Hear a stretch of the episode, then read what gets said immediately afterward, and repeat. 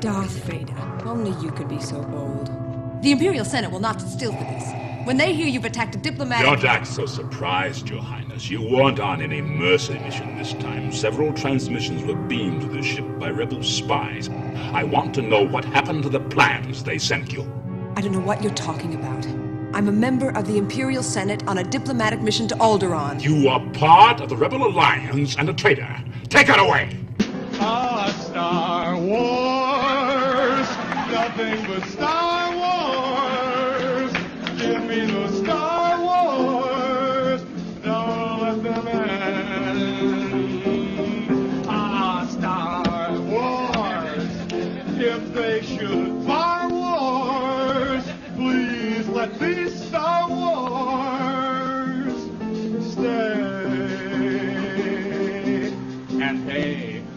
about that nutty Star Wars bar? Can you forget all the creatures in there? And hey, Darth Vader in that black and evil mask. Did he scare you as much as he scared me? Ah, Star Wars!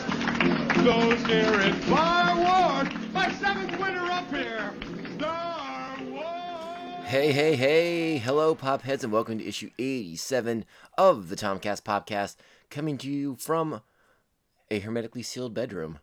And it's not nearly as romantic as it sounds. Uh, this is the Tom Cave for the day. Sorry, folks. But you are at the Tomcast Podcast, and my name is Tom, and yes, it's true. I, uh, I can speak the binary language of moisture evaporators and bocce. Welcome to a very special episode of the show. We are going to be talking about the 1977 classic, Star Wars. The George Lucas directed, produced, written uh, space extravaganza that, uh, uh, for many people of my generation and, and the generation since, uh, has, has sort of um, defined our, our pop culture interests and, and kind of helped shape the way that we look at pop culture nowadays. Uh, Star Wars is, is, is a extremely influential film in, in not only in, in cinema but in, in fandom, and it it, it transcends time. It, it it's still relevant nowadays, perhaps even more so than it was back when it originally came out. Star Wars is a big deal, and uh, it's it's woven itself in, into not only the fabric of, of pop culture, but just, just culture, our culture in general. It, it's a big deal, and if I'm 100% completely honest with you guys, uh, it is the reason why I wanted to do a podcast like this is because I wanted to talk about uh, the things that I enjoyed and, and, and were important to me, and Star Wars uh, is the top of that list. And I know what some of you guys are thinking. You're like, but Tom, you hated The Rise of Skywalker. And you're right, I kind of sort of did. But that doesn't take away the, from the fact of how much I love Star Wars in general. And I, you know what, I could be objective. I can, I, it's okay. I don't have to love The Rise of Skywalker to be a Star Wars fan still. Uh, but I also don't have to be a douchebag. And uh, hopefully, when you guys heard my review of Rise of Skywalker, you're like, he's not a douchebag. He's at least being rational about things. but we're taking it back today. We're taking it back to 1977. And, you know, this is not going to be a review of the film, it's not going to be a critique of the film. Uh, it's just kind of me and Roger sitting down and, and, and talking about why this movie means so much to us and and why you know maybe a, a little bit of an exploration or exa- examine examination excuse me examining you know why Star Wars managed to permeate the culture the way it did and, and why it means so much to so many people. Uh, these are the things we talk about. It's it's very much a, a trip down memory lane. It's very nostalgia filled, um, but I don't mind that. You know, in in these kind of rough times that we're having with the with the COVID nineteen coronavirus, everyone's stuck at home. You know, it's it's important to find the things that make us feel good, and uh, Star Wars is one of those things that make us makes us feel good still to this day. So that's what you have in store for you today on the show. So let me get to uh, the rest of the introduction to the show, and I'm going to get you guys right into the conversation. Okay, so please follow this small, awesome, independent podcast on the social medias. We are at Tomcast Podcast on Instagram, on Twitter. You can email us at tomcastpodcast at gmail.com.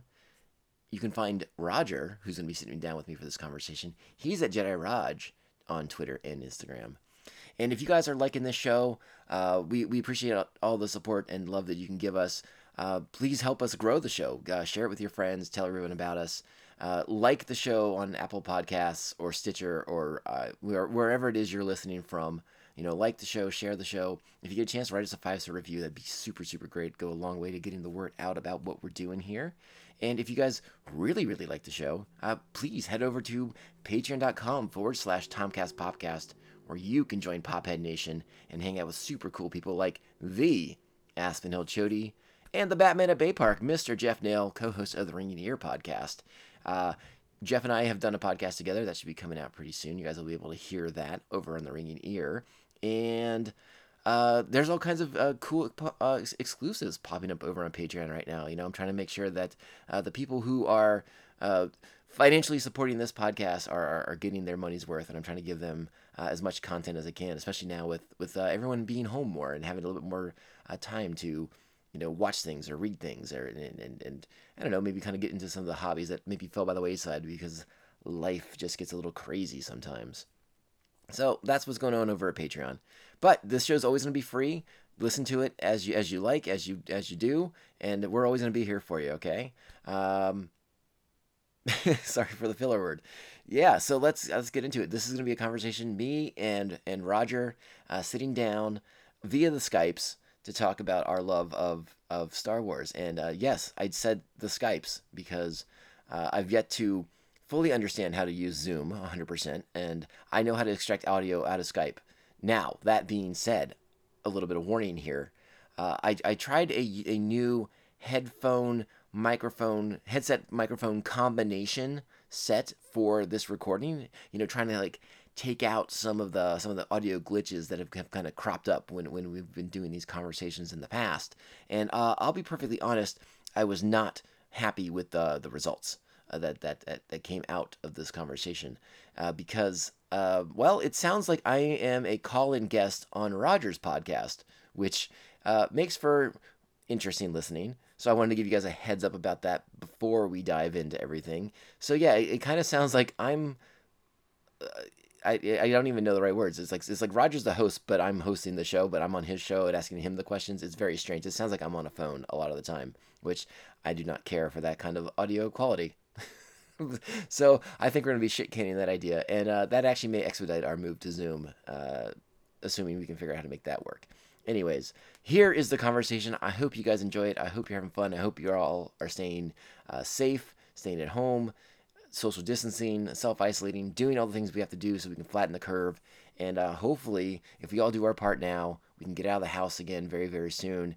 And uh, you guys can see me without a face mask in front of my face, which is what I have to do now when I go outside. It's it's it's quite a world we live in.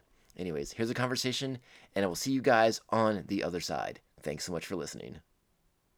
But I was going into Tosche Station to pick up some power converters. All right, so we are joined by the one, the only, the bearded Jedi Raj, Mr. Roger Smith. How are you, sir? Doing pretty good. Feeling uh, very bearded lately. well, I mean, you're kind of sort of mostly working from home now, so why bother shaving to go in the office? Yeah, that's that's kind of my thoughts. uh, are you fully working from home now, or is it you go still going a couple times a week? Uh, right now I'm fully at home. Finally, okay. uh, got all that worked out and squared away. So yeah, I'm just uh, rolling out of bed into the chair onto the computer. So. and how is your your self quarantining going? It's going pretty good. Um, you know, I just in the past few days I've only gone out for like food once and uh, beer twice. So. Wait a second. I think you're supposed to have the other way around. Is it? Oh, is that how that works? I don't know. uh, what, what what lovely beverage do you have today to partake in? Actually, I just got this one today. A fresh growler fill of a uh, "He Stole My Balloons" from Pariah. What? Oh man, that's awesome. Yeah, yeah, they they're all out of cans there, uh, which is, I I guess good, right? Like yeah, they're, they're sold out of their stock. Um, but you know, not not so good for us if you want cans. They'll be back soon, but that's uh, it. They, they, they have a can release coming up pretty soon, so that's good news. Yeah, yeah, and uh, and you can still get growler fills of all of their stuff that they had on tap. So that's what I did today. Just got my little 32 filled, and uh, two pints of this should do the evening nice. Well, let's hope so. if not, there may be a pause in, in the episode where Roger runs back out to the market. It's quite possible. Uh, I got something that was new that just kind of popped onto my radar, and that was from uh, from from Port Brewing, Mm. and this is their uh, Strata Swell, Oh, cool. which is uh you know Strata is that new one of the newer hops is kind of like uh, starting to catch on and Yeah, starting yeah. to pop up and everything. it's up and coming.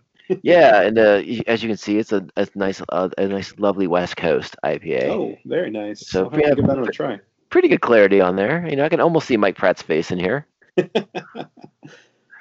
but that's what I'm going to be enjoying today. While while you and I take a trip down memory lane, Oh yes. uh, because uh, I, you know I I already recorded the, the the intro to the show and I kind of explained, you know, I was like, we're tired of like these little tidbits of news. It's kind of boring. Yeah, yeah. There wasn't a lot to work with recently, so I thought this was a fun idea. Yeah, and I, I think this will be this is uh, this will actually go really well because uh, as I said in the introduction, and just to kind of get you on the same page as the audience, Yeah. we are going to be talking about 1977's Star Wars. It wasn't even Star Wars: A New Hope yet. It was just Star Nope. Wars. There was And- no subtitle. and and one of the reasons why I was I was I got on this this train of thought about doing these is because all of a sudden it kind of like dawned on me. I was like, oh yeah, this year's the 40th anniversary of Empire. oh wow. and I was so I was like, oh, we should do a, a 40th anniversary special for Empire. That'd be great. And then I was like, well, why don't we just start with Star Wars? Yeah, might as well. so yeah, yeah, we'll do Star Wars, and then uh, you know, in a week, probably next week, we'll we'll do Empire. It'll it'll be great. Yeah, that sounds fun. And we're gonna jump on all those other dumb podcasts that are gonna do it in May because we're gonna do ours right now in April. Even better. It's still April, right? I've lost all track of time. I have no idea what year it is. I, I think so. month. Well, assuming it's still April, we'll be ahead of the curve. yes. All right. So so let's kind of um I you know one of the things I I, I say I said in the intro, so I'm just going to dive right into it because like, this is something I'm really curious about. You know, you are uh, a younger man than I. you know, the, the first time you probably you saw Star Wars was probably you know early to mid '90s, I would imagine, right? Yeah, yeah. From from what I'm remembering, I mean, my big experience with them was, uh, you know, I'd seen Star Wars, you know, probably on TV here and there, but I think like the first actual time where it was like, you know, something mind blowing for me was like when they had those special edition re-releases in theaters. Sure. Yeah. Yeah. Yeah, so that was, you know, I was able to kind of see it all the way through in theaters uh, for the first time, and you know that that was definitely a, a changing experience for me. You know, up Mhm. until that point, I was, you know, roughly familiar with Star Wars stuff, but I think it wasn't until that that it kind of got cemented in there for me. So it, it was kind of like the, that theater going experience where you kind of got fully connected, fully immersed in the Force. Yeah, yeah, because I mean, I, that's probably like the first recollection I really have where it was kind of like, okay, this is something that I want to be a part of. You know, up until that point, I wasn't even old enough to really comprehend much. I guess Okay, was that's what, like- interesting. uh, that was what uh, mid '90s when those came out. Gosh, I want to say like 96 or 97. It might have been Yeah. 97. It might have been right, right for the 30th anniversary or the 20th anniversary. Yeah, so I was I was only about six or seven at the time when those came out. So Okay.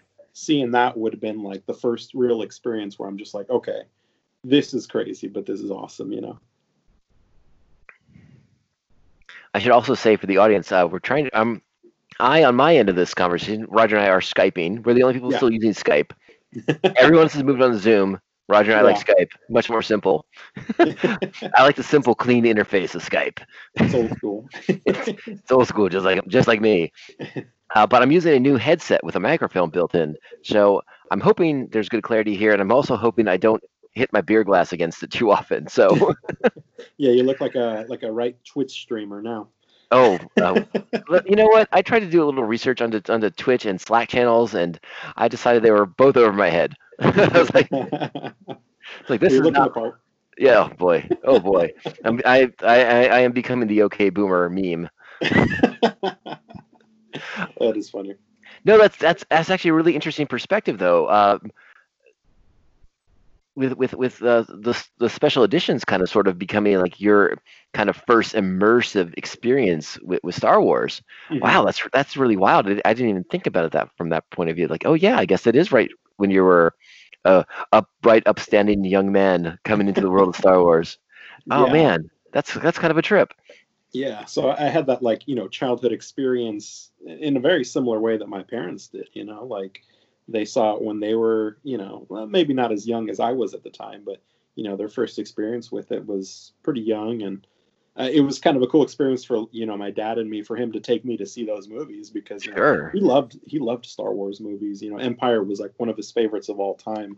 I remember uh, sometimes he would just rent Empire from Blockbuster just because he wanted to watch it. You know, Mhm. like not without seeing Star Wars or without finishing the Return of Jedi. He's like, no, we're just going to watch Empire tonight. so That's cool. it, it was definitely something that uh, that he was a huge fan of and that he instilled with me. So that was really cool. Oh, that's really great. Uh, so does it does that mean that you're you don't have like a like a hot take on on Han shot first because you're you you you kind of saw him not shoot first, right? yeah, it is kind of weird. Like going back to it, uh, you know, like all the special edition changes. hmm You know, for the most part, I didn't realize there was a difference until later on when I became a bigger fan and did a lot more research. Actually saw that, oh wow, they changed this, this, and this. And I, I remember, like, even as a kid, thinking, wow, like the the scene with Greedo just it looks a little weird. Like, why did they film it that way? It's so weird that like he jerked his head and it, it just it struck me as odd, like even as a kid seeing it that way. So something felt off. And Yeah. it wasn't until much later that I realized no, Han was supposed to shoot first. Okay, right and I'm on. like, oh, okay, well that makes a lot more sense. And I'm just like, no, I mean he should have. He felt something bad was coming, and he got you know the upper hand early on. I I don't know. I, I think it, it tried to make him less of a rogue, which you know.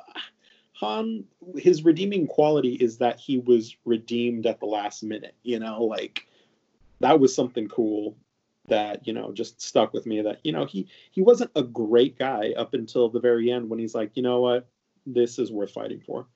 So yeah. I, I felt like that was an unnecessary change. You know, it kind of edged off his badassery just slightly.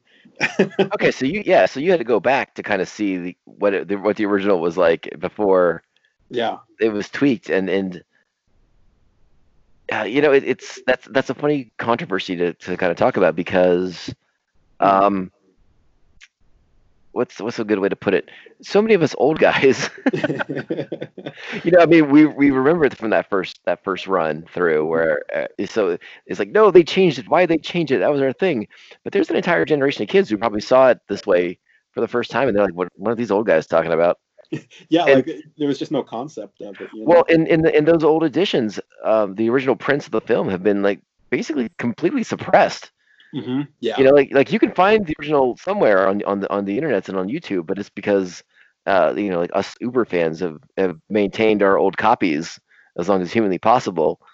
yeah. On top of that, there's like uh, there's active project, or I don't know if they're active anymore, but there's definitely a lot of like despecialized edition, like specifically like they would go back and undo what was changed, you know, and kind of give it that more original feel. But yeah, I know. I remember even hearing like for. Um, I want to say it was like Smithsonian Institute where they were asking, you know, for like the original copy of Star Wars. They gave them the special edition, and we're like, no, no, no. They wanted the original version because they were trying to get the original special effects and how, you know, at the time they were, you know, just groundbreaking. But they didn't give them the original copy because the new one is what was accepted now, basically. So yeah, you're right. There was this huge suppression of like the original. it just seems kind of like, you know, I get that may not have been your vision, but that's kind of what started it. And you kind Yeah. of have to give that some respect, you know? Yeah, no, I, I agree with you.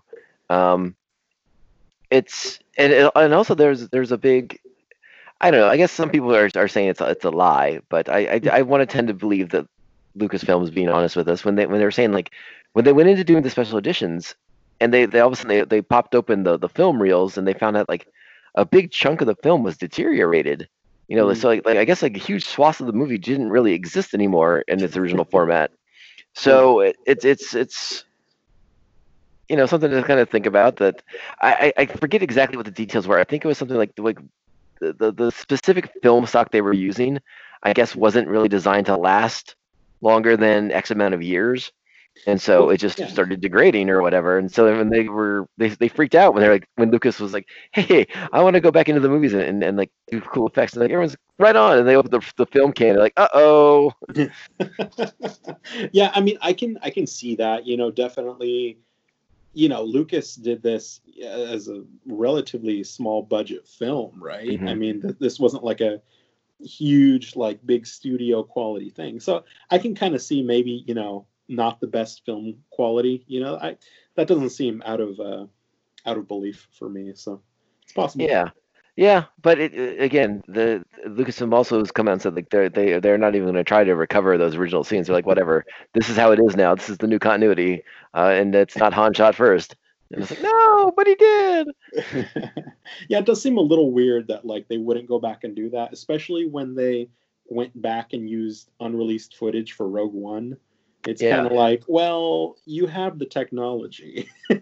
Sure, sure, sure. Uh, yeah. Um, for for me, um, my you know being being ten plus years older than you, my, Mhm. my experience with it is is uh, very different in in the sense that I'm not old enough to have seen it in theaters when it first came out. Mhm. Uh, I so I basically grew up watching it on TV. Yeah. Um, I don't remember specifically the first time that I watched it. If it was, you know, uh, like on ABC or NBC or whatever Yeah. with, with with my family, or if I saw it at a friend's house. I don't necessarily remember the specifics. I just remember being just in total like awe of what I was seeing.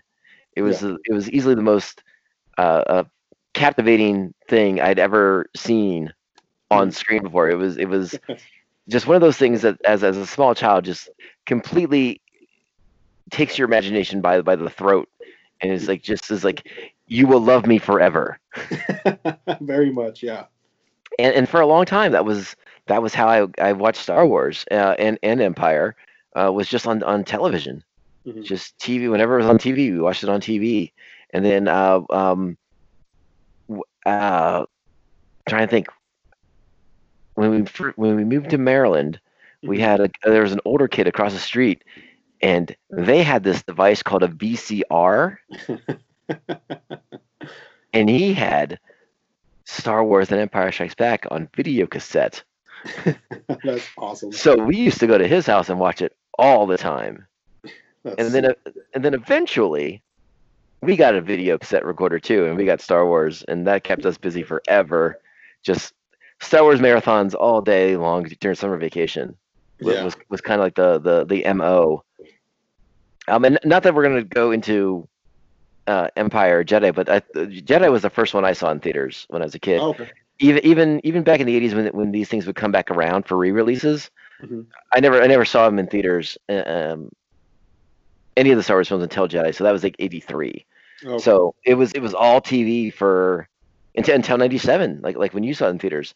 But i had by that but the, by that point i had i would say 73,000 viewings under my belt from either a combination of television or or just uh getting getting the getting the video cassette and watching it at home on nonstop basically and just driving my parents crazy with with all the Star Wars movies.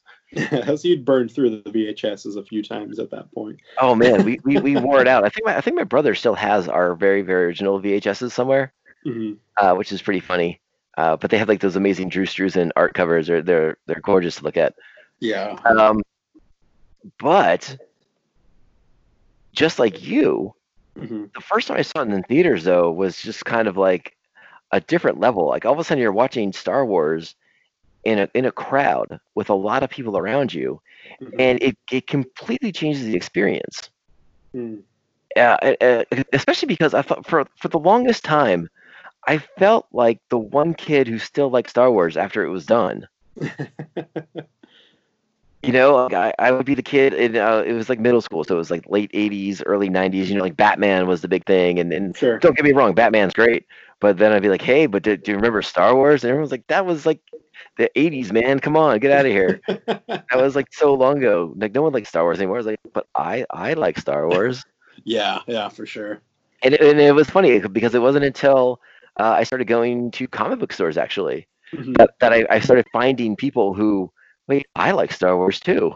let's talk about Star Wars for a little while. Yeah. And it was just rad like that. And and um, I think that's my biggest ta- one of my biggest takeaways as a Star Wars fan uh, during that period of the late '80s and early '90s when there when there was no new Star Wars going on.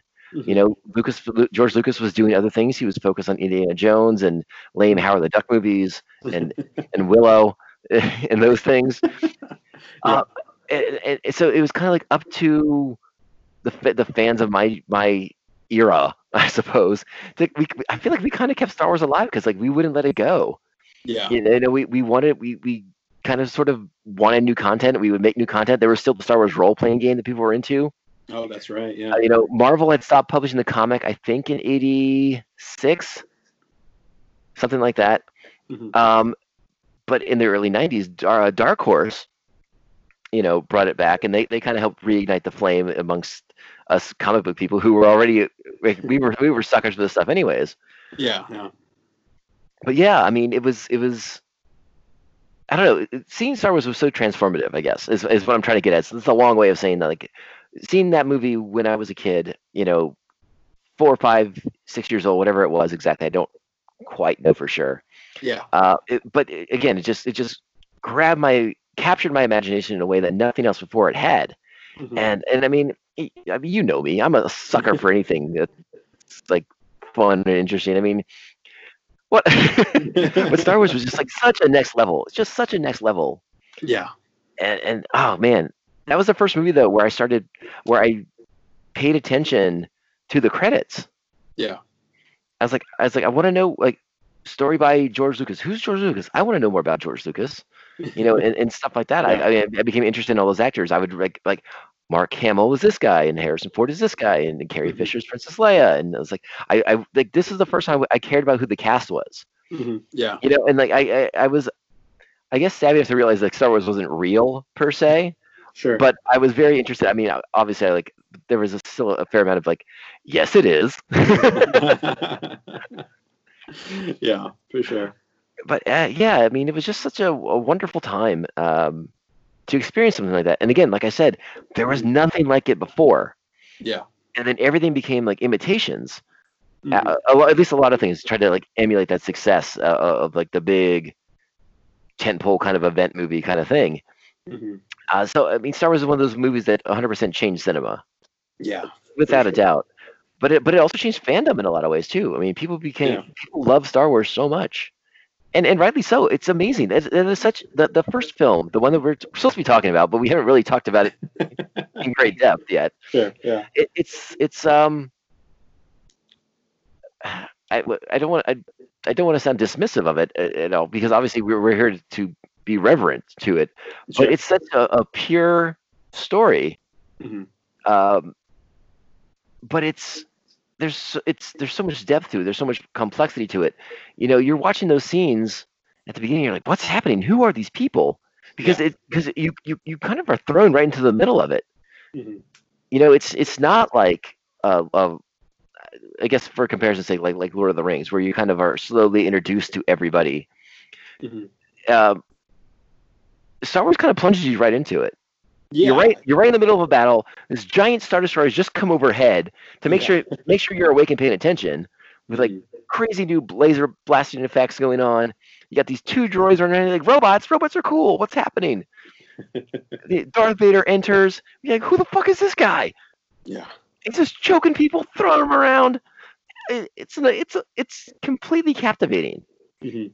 It, it, it is it is it is is- it is science fiction, but it's also science fantasy and it's fairy tale and it's all these wonderful primal uh, storytelling elements combined in, in such perfect harmony. Uh, and the story's so good from from I guess from the opening beat all the way to the end. I mean, it's it's Yeah. like like we said, it wasn't episode four yet. It was just Star Wars because we didn't Yeah. know. Nobody knew what was going to happen. Not even George. No, not even George. so you- you're just kind of thrown into this thing. Yeah. And I think that's the wonderful part about one of the wonderful parts about the movie is it doesn't over explain aspects of the story to you. It leaves uh, so much to your imagination. Sure. And I think it's one reason why as a kid I gravitated towards it so much because it was like, wait, Clone Wars, what's Clone Wars? The Republic what's the Republic? You know, you're you're given all these like tidbits of information, and you're like, oh, I want to know more about that. What's that? That sounds cool. Yeah.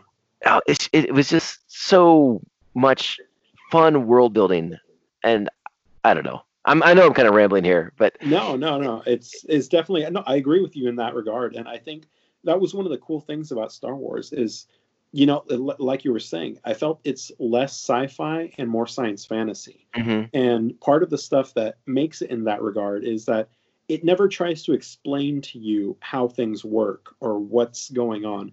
It leaves that up to you, and that that's a very fantasy thing. You know, it's like yeah, oh well you just have to accept that magic does this and the elves and you the dwarves you know they're all doing their own thing because that's what they do. And in very much the same way you know you have the force which is your magic and you also have you know th- this form of transportation space travel that it's not you know necessarily explained to you. It's not like oh this is how a hyperdrive works you just kind of have these concepts and your mind fills in the blank. And i think that's what makes it such a such a personal experience for people because it's like their minds have to fill in the gaps in so many places that it becomes part you know the idea of star wars and part what your mind has imposed onto it.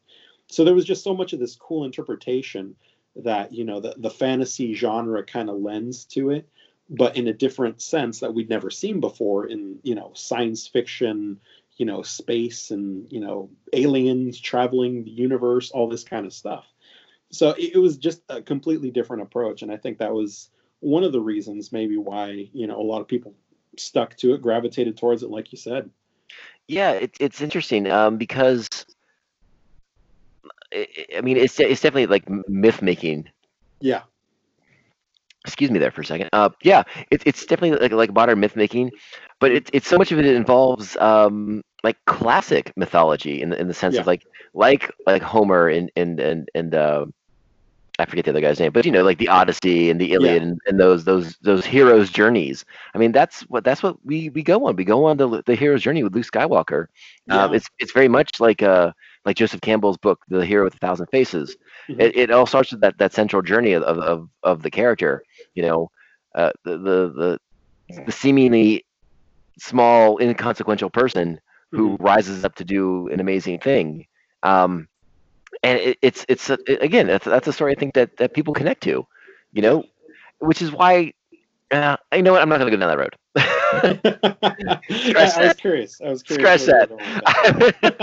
I was going to take shots at the at the at the at the Rise of Skywalker, but I will not. fair enough fair enough uh, but because it's that it's that journey, so like there's this familiarity there. You're like, oh, I, these are like like like the mythology books that I read in school, or, or maybe not for me at that point, but for for a lot of people, like you know, because remember, it wasn't just little kids who fell in love with Star Wars. I mean, it was it was people in their teens, people in their early twenties, coming out of uh, coming out of high school or in high school, reading reading the Iliad, uh, or or people in in college who were reading Joseph Campbell books about about Sure. character arcs and and and, and the hero's journey yeah the um, motifs were all there yeah. yeah it, it, just it just hits all those sweet spots and it, it did this this wonderful thing where it connects all these different generations of people Mhm. you know it brought it brought so many people together that were older and younger it's like we all like star wars it's rad and Yeah. and but i think your age group also had something to do with, with what you took away from it and and sure maybe the different reasons why you enjoyed it so much um so thinking about the characters i mean like who was the first character you really connected to with with watching star wars That's a good question. I, I think, you know, I always, you know, obviously Luke is as a younger person kind of the most relatable. You know, he's just just just a, a regular kid just trying to find his way in the universe. And you know, it, it- at the time probably it wasn't as, you know, resonant as it would become later. Um but yeah, no, I, I think obviously Luke is is an easy easy pick to, to grab onto when you're, you know, the younger person but at the same time, I think I also really liked Obi Wan Mhm. just because uh, you know his battle with Vader and stuff. You know, at the time that was just it was awesome. You know, they had these laser swords and you know they're just using them to fight each other. You know, albeit in retrospect, very slow and you know very slow paced combat and all that. right stuff right right compared to even compared to Empire, you know, but um but that was the first we'd seen of it. So it was like, oh wow, you know, the Obi-Wan just seems like this really cool, like wise mentor figure. So I, I definitely think I kind of stuck with like Luke and Obi Wan in, in the beginning. Very much the the the noble up and coming person and the you know the wise old Jedi. So Yeah. those were my those were my go to in the beginning. Well, I've I've told you before my, my Star Wars theory of life, uh, which is when you're Yeah. a kid you want to be Luke, when you're when you're a young man or, or a young adult you want to be Han Solo. When, you hit about forty, you're like I'm ready to become Obi Wan and go move to the desert and live alone. Yeah, be a hermit in the, in the Yeah. desert. I don't know if it's the same for the ladies, but uh, I, I think that's something that bears bears uh, mentioning. I mean, we have to Mhm. talk about Princess Leia. Sure. Yeah. I mean, what a, what an incredibly uh, uh, advanced sort of a, a female perspective with that character. Like a like Yeah. a she she didn't necessarily need to be rescued by by, by by a bunch of dopes. Once they got out of the cell, she basically rescues them. yeah, pretty much. And uh, you know that was one of the cool things, and I, I feel like one of the one of the arguments that really say, you know, there have always been like really strong female characters, and we have characters like Princess Leia that we need to basically draw more in modern day. You know, it's like these characters weren't, you know, non-existent back then. We just need to remember where we came from, and like characters like her need to be expanded upon, and you know, uh, I guess copied or duplicated in the modern day. You know, I think we just need to see more of that again. You know, because one of the reasons that so many people love Princess Leia is because she wasn't your typical princess. You know, she she was kicking ass more than the guys in some scenes. You know? So it was it was just really cool to see that and you know i just feel like we tend to forget that these kind of characters have always been around and that's it's such a shame to see that because characters like her really like should be driving this forward you know yeah. It, it is funny. It doesn't it doesn't seem like a, a movie people took necessarily the right lessons from her character. as far as like the role the, that a strong female character could be in in uh, action based you know genre pieces you know? They just they just kind of took her as a you know they just they look past this like this they didn't look past the surface. They just saw like the damsel in distress kind of thing and they're just like we'll just keep going with that. You know forget the fact that like once they open the door for her she basically saves the day. Yeah she blasted their way out of there so. yeah i mean she engineers their escape from from the prison block. I mean let's be honest. And like if, the, yeah, ahead, like, go I was ahead. gonna say, yeah, the, the coolest thing was is that like in that whole movie, like she didn't have a moment of weakness. Like even in the scene where like it implied the little torture drone and all that, even then she was like steadfast and like they didn't get anything out of her. And no it, even was- after they blew up Alderaan yeah, and it was just like- spoilers for anyone who hasn't seen Star Wars. They blow up Alderaan. yeah, yeah. If uh, if you haven't seen it, maybe don't watch this pod or listen to this podcast. But uh, but yeah, no, it's just like she kept her cool at every moment of that movie. You know, like it, it- she's like such an awesome character and like I think a great role model. And we definitely need more characters like that today. You know, regardless of you know gender. You know, I think she's a great role model for anyone. You know. Yeah, it's it's it's it's it is strange by modern senses that like we're just now kind of getting to this. Uh-huh. You know, these we're we're just now getting back to having strong female centric characters in genre films in action based roles. And it's like, man, we could have been doing this a long time ago. Yeah, this Like- isn't new. No, it- it's not we should have just stuck with it. You know? and and and Carrie Fisher is is was completely wonderful as Princess Leia. I think uh, I Yeah. think uh, every person alive probably had a, a crush on her at some point in their life. Sure. Um, I guess one of the things we, I know we haven't talked about Han Solo much yet, but yeah. I, I don't know if we really We'll need to. I mean, like Han's cool. He was just Yeah. he was just fucking oozed cool. And, Yeah. and when I was a kid, you know, I, I saw the I saw the original uh, cut where Han shoots first, and it's not even Yeah. a close. It's not even a question. No, And That just made him so much more badass. it really did, dude. I was like, oh man, you don't mess with Han Solo. Like that was that was cool. I never thought of him as like cold blood. I was like, no, that guy just does what he has to do and he get you know moves on and he does it with style. yeah, he just does it so like nonchalantly. He's like just there with his leg up in the booth, you know, like playing with something behind him while he's like slowly pulling Yeah. out the gun from his holster, and you're like, damn, dude, that's just so awesome. no, he just like throws the money at the at the bartender. He's like, sorry for the mess.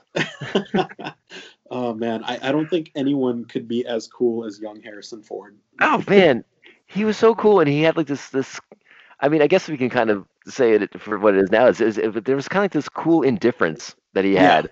Yeah. That, and I, I don't know if it's because like the material was so strange to him at the time, uh-huh. um, or, or you know just because he was you know very very new to acting. Um, But yeah, I mean the the the coolness that he oozed, the the, the charisma that he had. Uh, I mean, it's it's hard to it's hard it's not hard to see why he became like kind of like the big star that that kind of came out of Star Wars. Um, and I don't know if we need to go much more into it than that. I mean, Yeah. his all these characters have lovely arcs, uh, and, and like you said, you you alluded to Han's arc about how he he that that cold callousness that he that he displays throughout the film.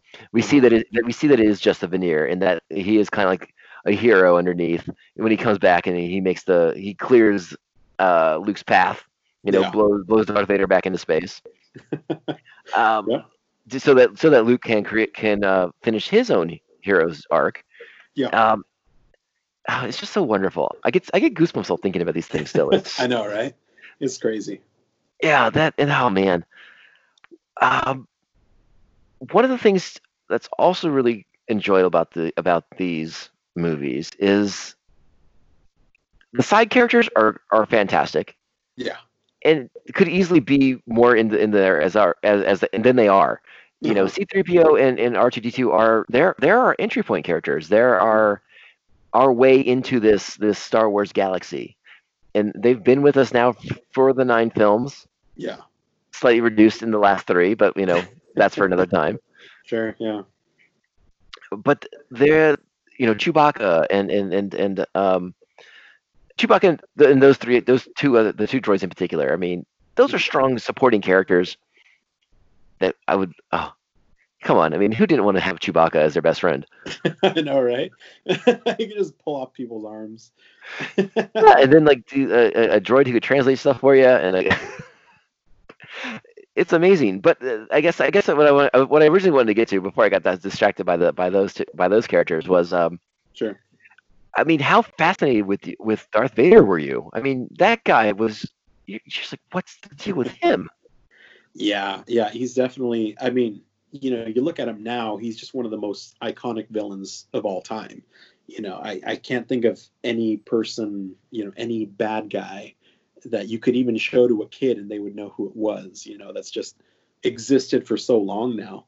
But um, yeah, especially in that first movie, he's just, you know, the James Earl Jones voice is just one of the most intimidating voices you'll ever hear. You know, he's such a he just nails every line he delivers in that movie and you're just like you don't want to mess with him like not only is he like physically imposing but just that voice commands like such like respect you know like you just did not want to do anything and just the way everyone else and you see it more so probably in empire and jedi the way even like the other admirals just like are constantly like in fear of making a mistake you know just because he he has no regard for like anybody. He'll just be like no you failed and you die now.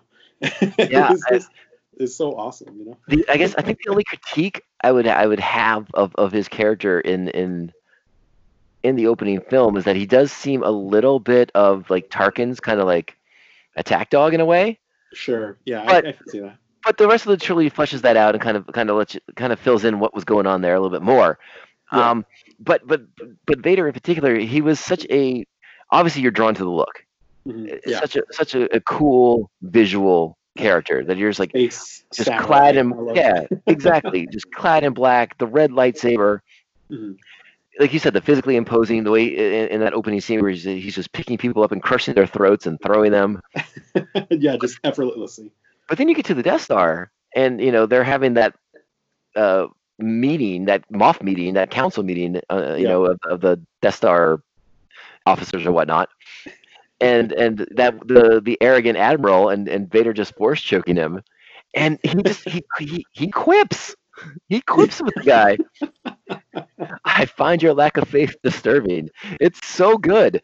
yeah i mean honestly vader has some of the best one liners in the entire saga Mhm. but like he that first moment where you realizes he's more than just physically imposing he has the power to like choke you out from a distance. Mhm. Like I think that's the first actual scene where you see the force used in that regard, right? I believe so. Yeah, because uh, especially for those of us who are, who were, were, are, seeing these movies for the first time, and we're like, "What's what's the what's the force? What's that mean? Yeah. What's that what's that do?" and Yeah, it's just, like like he's you're like, "Oh shit! You can choke people with it? Yeah, that force?" he, he's he's talking about it just in with regards to the Death Star, and this guy's just basically, you know, mouthing off to him, just berating the Force as if it's Yeah. you know something foolish, and then he's like, "Oh, really?" Yeah. he just chokes him out. Well, and that's a good time to bring up. Uh, you know, you already mentioned uh, Obi Wan Kenobi. yeah, uh, the, you know, the wise old mentor for, for Luke Skywalker. Um, But but through Obi Wan, we, we get a lot of information about uh, about the things that have happened prior to the events of, of the movie. You know, the things that happened off camera. We, we, get reference to the to the Republic, to the Clone Yeah. Wars, and, and and Luke's dad, who we're like. Well, who's Luke's dad? And we're, and we're told he's a navigator on a spice freighter. And it's like, no, no, no, he was a great warrior. And you're like, whoa, that sounds cool too yeah, And through through Vader and through Kenobi, you're being t- you're kind of being shown and, and told about the Force, Mhm. um, but from two very different point of views, and and so you you you don't quite necessarily understand what what you're what you're being shown or what you're being told, Mhm. but you're you're seeing those examples and you're like, okay, cool. There's definitely different ways to use this, and there's the good way and there's a- there there's the bad way. It, I mean, it's very Yeah. much you know the black hat and the white hat over here. You know, it's good guy, bad Sure. guy, and that's that. And uh, there's something lovely about that that kind of simplicity in the Yeah. storytelling. Now, granted, I, I have been on the record saying I do like my stars with a little bit of gray in there, sure, you know, because I, I love Rogue One, and that, that's a lot of gray. yeah, yeah, for sure. But for this movie, for Star Wars, uh, you know, especially as a, as a little kid, I liked black and white. Good guys over here, bad guys over there, and I, I know who's who. Sure. Yeah, yeah. I, I think you really only need to get into the gray once you've kind of treaded the ground thoroughly. You know, once once you start seeing that, okay, I can tell which side is which now, and now I can kind of see, well, maybe there might be somebody in the middle, and then that makes for like a newer kind of interesting story in a different way. You know. Yeah, and that's definitely something that we start to see. Uh, you know, once we once we get to Empire Strikes Back. Um, but I, again, I think that's one reason why this movie is so perfect is because we, we're we're given something. Um, again, I'm I'm going to use this word, but I don't mean it uh, derisively at all. But Yeah. it's it's it's fairly simple and straightforward, and we just kind of are are given like like a, like a glimpse through a keyhole of, of the Star Wars galaxy. Uh, because I mean, we don't go to that many places. You know, we go to Tatooine. We Mhm. we only see Alderaan from orbit. yeah. Uh, then we're both mostly on the Death Star the rest of the time, right? And then then Yeah. uh, Yavin Four. Mhm. Yeah. So, and we don't explore any of those places other than Tatooine i- i- in, any kind of great depth. So you just get kind of like quick hits of things and, and, and and what this universe can be. And it's Yeah. not until you get to Empire that they start to kind of pull that camera back and, and start showing you how big the, the actual galaxy is. Now, granted, that's obviously a, a budgetary thing. Sure. Yeah. Um, but it's it's also a wonderful entry point. It, it makes for a wonderful entry point to kind of keep your story concise, as opposed to uh, one of the things. Uh, this is a terrible comparison because these are not the same movies by any means. Sure. But one of my biggest complaints uh, about the Ryan Reynolds Green Lantern movie is that Sure. it's too much, too fast. okay. Yeah. Yeah. And it's like it's like this should not be this complicated this early. Like Yeah. you need to get you need to get people to buy into this shit, and you're throwing so much stuff at them that there there there was no way that movie was gonna resonate with anybody but a hardcore nerd, and even the hardcore nerds hated it too. So Yeah, yeah, we weren't that big of a fan of it. So. so so again again I, I just kind of should I just want to reiterate that I, I don't think that a small simple story is a bad thing. No. I mean, look, look back at that. Uh, if, I mean, if you want a more, a more modern or a more successful uh, example, I give you the first Iron Man. yeah. The first Iron Man hints at a bigger world, hmm but it's a very small, self-contained story. Yeah. And then, and then we- when we get Iron Man two, things start getting bigger. Yeah. Now you can say what you like about Iron Man two, but the world is expanding. We're getting more information. We're we're seeing what's happening. Yeah. Um, s- uh, again, there's uh, as far as storytelling goes, Star Wars does so much right, Mhm. and it, it, it's it's it's it's. I, I would say it's like the most rewatchable movie in the history of the world. I, I, I can't- Yeah. I could I could go back and watch any day. yeah, it's it's um, what did you think of the look of the Star Wars universe? Because I, I, I, I asked because I think for a long time, sci-fi had like these these very kind of clean, sharp, futuristic images. You know, like that that was like what we were trained to kind of think about for space and, and science fiction. Yeah. Then, you go, then you go to Star Wars, and it's like not that. yeah, it, it is interesting. I mean, yeah, you definitely look back on, you know, other things like Battlestar Galactica, like the original, and, you know, just any sort of like science fiction stuff. Everything was very angular and clean, symmetrical. And I mean, and then you Shiny. yeah, very shiny. Everything was shiny and metallic. Yeah, And Star Wars is very much not that. I mean, the most prime example is the cantina scene. You know, you're just, it's grimy, just a bunch of like weird looking aliens that you'd never seen anything like before. Uh, you know, just the music is is weird. Uh, and then you just get outside like Tatooine is just like one of the most uh, you know the, the wretched hive of scum and villainy you know it's like it's like in in its description it's not a clean safe feeling good place by any means. And i mean you, you look at like the millennium falcon like that ship was not a, a clean looking ship. It's you know asymmetrical it's grimy it's gritty. It looks like it's functioning like it's been functioning for a while you know like right. Everything in the Star Wars universe looks like yeah this this wasn't just made yesterday. This has been working for a while. Yeah. you know?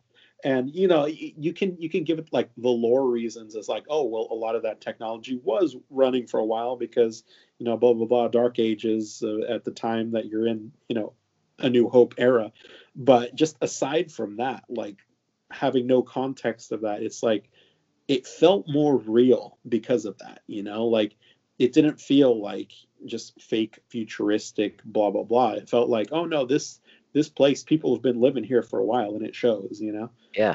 so Yeah. it's kind of an interesting take that, that yeah that that lived in look of the Star Wars universe I think added so much more to its kind of credibility as as a place where people would live and uh, I I just I guess I again it was just something I kind of gravitated towards because it was like I mean it it looked like something you could I wouldn't say well hold on let me back up a little bit I was about to say it looked like something you could see you could see outside your window but no no no it didn't but it looked like a place where people lived sure yeah and it's like, oh, that's okay, cool. I, I get that. It's kind of like lived in, worn.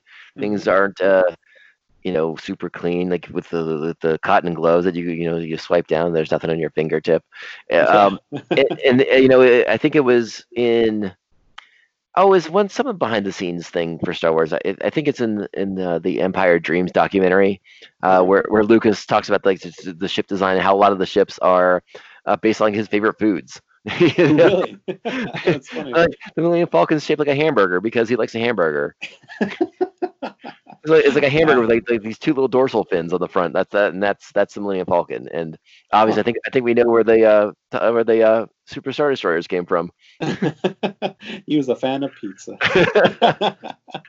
right up my alley But so so much is so much inspiration from so many common everyday things, which I, I, again I think lends to why so many people were able to buy into this this universe and, and what was being shared on the on the big screen. And again, for my generation, obviously it was something that nobody had ever seen before, and and, Uh-huh. and so it, it it was a little bit different. For you guys, though, but again, like like we said, just like in '77, I mean, Star Wars is, is generational. Yeah. So your generation got your teeth into it, and and you guys were, I think, digging the same things. It sounds like you're digging the same things we all dug back, you know, in in the '70s and '80s. Yeah, I mean, for the most part, I mean, I think most of my early friends came about because I was like, "Hey, are you, are you a Star Wars fan?" Or you know, uh, one of my best friends to this day is you know, met him in like the fifth grade, and we became friends because I was wearing a Star Wars shirt on the first Nice. day that I came to class. You know, I, I had just moved schools and. Like somebody was like, "Oh, hey, you like Star Wars? He likes Star Wars too." and then just from there on we became friends but it's like it very much is like a, a generational thing where it's like a group of people just get very engrossed in it you know very very involved in like the lore and the background. And you know you just have so much fun especially as a kid you know. I i remember like having lightsaber duels with my friend like you know down by the beach and just you know kicking it as a kid and just being silly and you know messing around with my obi-wan lightsaber. But Oh heck yeah, dude! We had uh when we were kids. We were this is back. We were living on the East Coast still, or Yeah. we, actually at this at this time, I think we were fairly new living on the East Coast. Um, and it was after Jedi had come out, so it was like Yeah. 83, 84, probably Christmas '83 or something like that. My brother and I got lightsabers, yeah and they had like these big, huge, honking cylindrical bases. So you had to have like two hands around it. It was like a water bottle almost. It was so thick around it. yeah big old flashlight Yeah, but we had we had a red one and a green one. You know, Luke and Vader. And um, whenever there'd be uh, like a blizzard or a snowstorm, uh, the, the the snowplows would come down the street and they would push uh, all the snow to the side and they put it right in a bank because our our house was kind of like on a corner, so they Okay. piled the snow up in this corner. But you know, from one end of the street to the other end, and, it was- and we're kind of like right there in the middle of that L yeah and we would go out on these giant snowbanks and fight with our lightsabers and pretend we were on Hoth, that's awesome especially at night because like there was a, a street light just just off to the side, so it, it was just a lot enough illumination to, to make it, you know, like we could see what we were doing. yeah You know, no one was gonna hit get hit in the face with the lightsaber. sure Wink, wink. yeah Yeah, but uh, yeah, I mean, again, th- that's that kind of like captures the imagination aspect of it, and I mean, I guess it bears, I guess it bears mentioning. I think we all know the story by now about how Lucas uh, very wisely negotiated to keep the, the, the licensing and the toy rights for, Yeah. for, for this film, and the, you know the producers at 20th Century Fox were like, yeah, sure, whatever, like anyone's gonna want this shit. and look at him now And look at him now, and look at him now.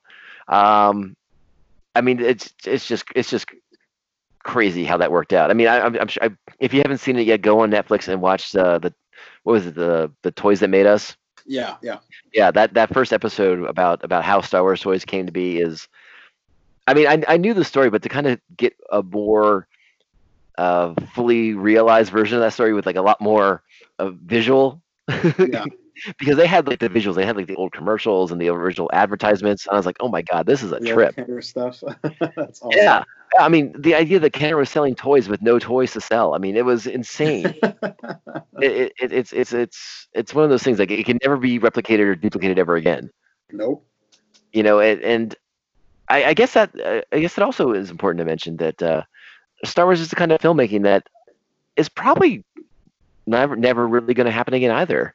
Yeah you know, un- don't think un- so. unfortunately, I mean, you know, maybe on a, on a severely smaller scale, someone's doing something like Star Wars, but uh, we we are in a a, a corporate driven Hollywood now, where where everything is intellectual property, and um, ev- everything's about profit and commodities, and and it's uh, Yeah. it's Star Wars had this kind of rogue element to it, and I, I use the word rogue intentionally all right but it, but it was very it was very much like a you know i'm i'm doing this i'm, I'm making my movie i don't care yeah yeah you know it's like, it's like it'll kill me if it has to but i'm making my movie i'm i'm doing i'm telling my story and and i you know I, I think again. I think we've all heard their stories about the about the the crew the, uh, that were working this movie who thought it was a joke. Uh, you know, you've heard the stories about the about the the end scene. You know, where they where they're getting their awards and, and people are standing there like kind of like chuckling and laughing about how, how dumb this movie's going to be. And then like flash forward to May of '77, and Yeah. everyone every one of these guys has to eat their words. yeah that's awesome dude yeah that's that's always crazy to think about that there was just no foresight to that at all Well, I mean, it, it, you hear these stories occasionally. Like the, the the one that comes to mind most recently was um uh was Tom Hardy Oh. thinking that George Miller was completely out of his mind during the filming of Mad Max Fury Road. thinking that it was gonna be total fucking garbage, and then he saw it and he had to go to George Miller and apologize because where, where it is that where it is that Tom Hardy was got to be rather difficult on the set because he he thought this movie was going to be a joke, yeah and then he saw it, he's like, I am so sorry. that's funny and I. I honestly hope everybody who was laughing during those scenes it, it wrote to George Lucas and apologized for being a clown. I would hope so too. That'd be a nice gesture. but again, I mean, I, I, highly recommend watching any kind of documentary you can find on, on the Oh, making yeah. of the first Star Wars movie because I mean, it was. Yeah, they, they spent some money, but like they really stretched their money, and then they had to build the uh, the effects from ground up because no one had done anything like that before. Yeah, yeah. You know, combination of of miniatures and and new computer effects, and not even really computer effects, but like the like the the, the genesis of a computer effect. Like it was like pre-computer computer effect, and Yeah. and uh, one of the one of my favorite parts of the, on the sound. Uh, uh, what um, I was, sorry, I'm getting a little excited. One of my favorite parts on the, on some of these documentaries was was was uh was Ben Burtt going around and collecting and recording sound effect, sounds that Oh, he yeah. would then turn into sound effects. Like this is what the blaster is going to sound like, and he would just hit like a wrench against like a high tension rod or something like that. Yeah, Like boom, there's a blaster, and Uh-huh. then then the lightsaber was just like a giant mic wand that he would wave around in the air.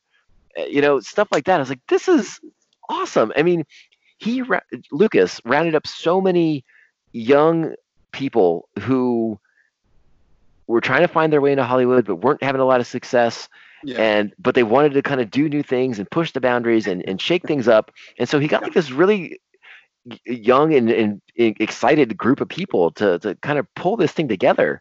And Yeah. it's, it's still impressive to this day. And again it's hard to you know we, we talked about the special edition it's, it's hard to kind of see the labor of, of their work because a lot of it's been replaced by the the higher end cg stuff in the special edition yeah.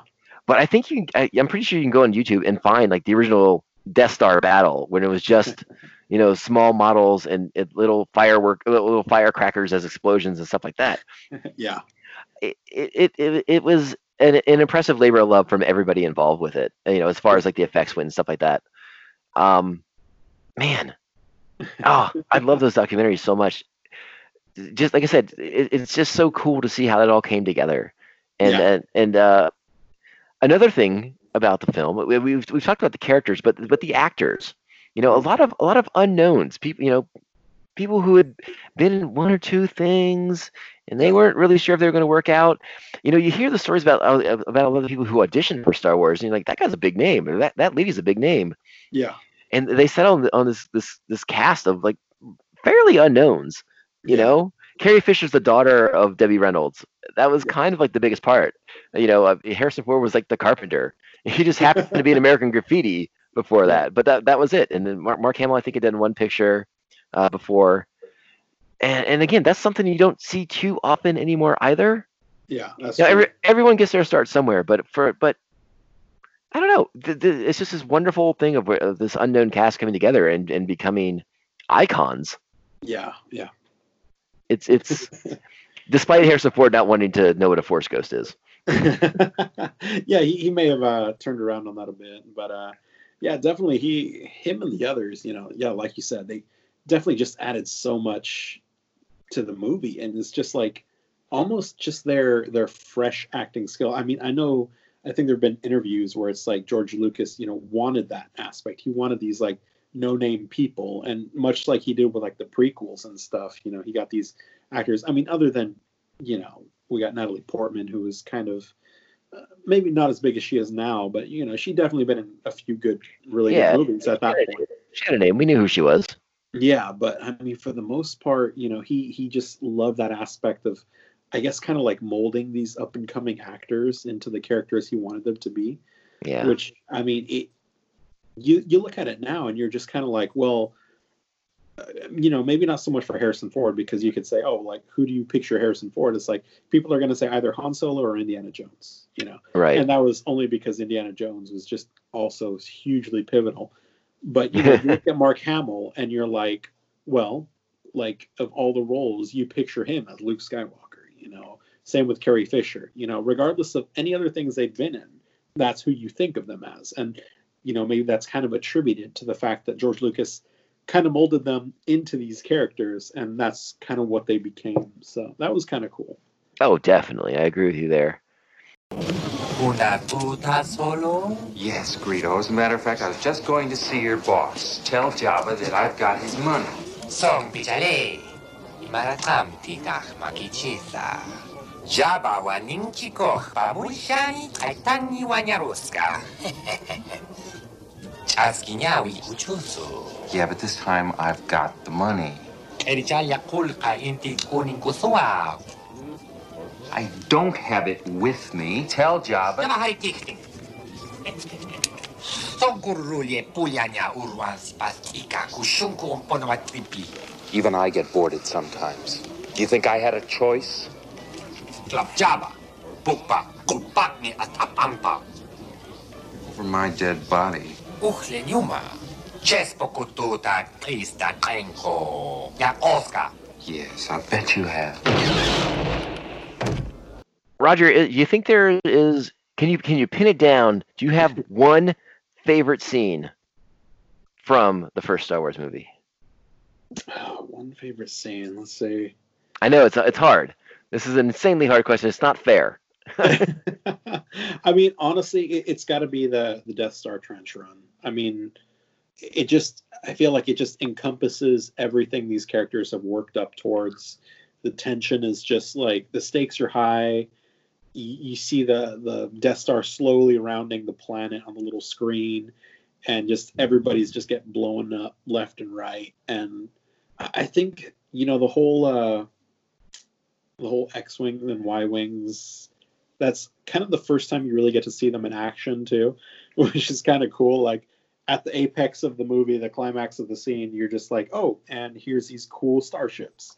You know, just like the design of the X-wing is just so iconic to this day. You know, but um, yeah, I, I definitely think the trench run, just the way that was all put together, and just the miniature work and that, and just everything, just looks so cool. So That's it. That, that's a hard one to to top. I'm not gonna lie. yeah, you know, it, uh, speaking of the, of the of the trench run scene, I mean, yeah, it's it's the we, we touched a little bit on the on the design of the spaceships, but um, again, I I I can't anything offhand that was remotely close to what they did in Star Wars as far as like you know dogfights in space and and small Yeah. attack vessels. You know, it was like so different than anything before it, and th- those starship designs were just so iconic from the start. You're just like that ship looks so cool. That Yeah. looks so cool. That's awesome. You know, Star Wars is is uh, is populated with a lot of cool ships, sure, But- yeah. but it's been hard to top the ones that were first introduced in episode in what would become episode four. Yeah, yeah. It always makes me think of like what the inspiration behind those were, you know. It's but it's uh definitely a really cool ship design all all around. I mean, even the TIE fighters. I mean, if we just talk about the sound design on the TIE fighter, Yeah, like I, I think that was like one of my dad's like favorite sounds like ever. Just, you know, the scream of the TIE fighter just rounding a corner in space, you know, it's just such a cool sound. yeah, I I definitely agree with you on that. And well, there's, there's a lot of Tie Fighter lore that I want to get into, but I probably shouldn't right now. because I want to stay focused on the on the on what we got uh, in in this film. You know, I don't want to I don't want to go on too many divergent paths because with Star Wars, divergent paths are fun and easy to get to go on. oh yeah. It's easy to fall Ah. down that rabbit hole. Yeah, it really is. But yeah, you're right. I mean, the, the sound of the Tie Fighters. I mean, everything was so distinct and so new, and you're just like, oh my gosh. Uh, Yeah. And again, again, one of those things. This was a movie that, that raised the, the the theater going experience because, I mean, the only thing it didn't hit was like your sense of smell. It had everything else going for it though. Smell and taste, right? Definitely. But it, if if Lucas could have figured out a way for you to lick the screen, he would have. you would have found a way. You would have got the smell of vision and the, Smell of vision going on and taste of vision too. all of it. Yeah, I you know I, I was thinking here. I was trying to. Obviously, I think my first pick pick was going to be um, the trench run as well because it is so freaking awesome. Yeah, it, it- it's so weird to think that like the first movie, the the climax of it was not even a lightsaber duel. You know, No, it's it's just straight up space combat. no, you know it's it is funny uh, because Jedi and and and lightsabers were relatively small potatoes in that first flick. Yeah, it was just that small scene between Vader and Obi Wan, and you're just kind of like, oh, that's interesting. But then like the actual climax is, you know, a space fight. So you're just kind of like, huh, okay. Yeah.